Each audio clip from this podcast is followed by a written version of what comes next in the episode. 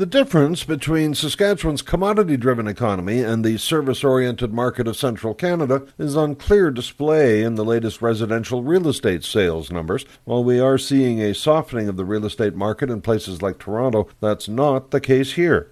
November represents the fifth month in a row for increased year over year activity, according to the month end results prepared by the Provincial Realtors Association. Total transactions topped the 1,000 mark for the month. It's an increase of 10% compared to last year.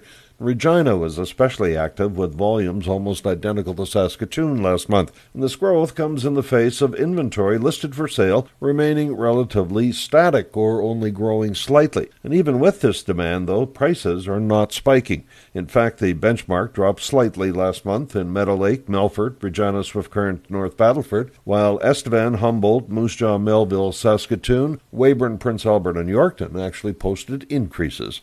I'm Paul Martin.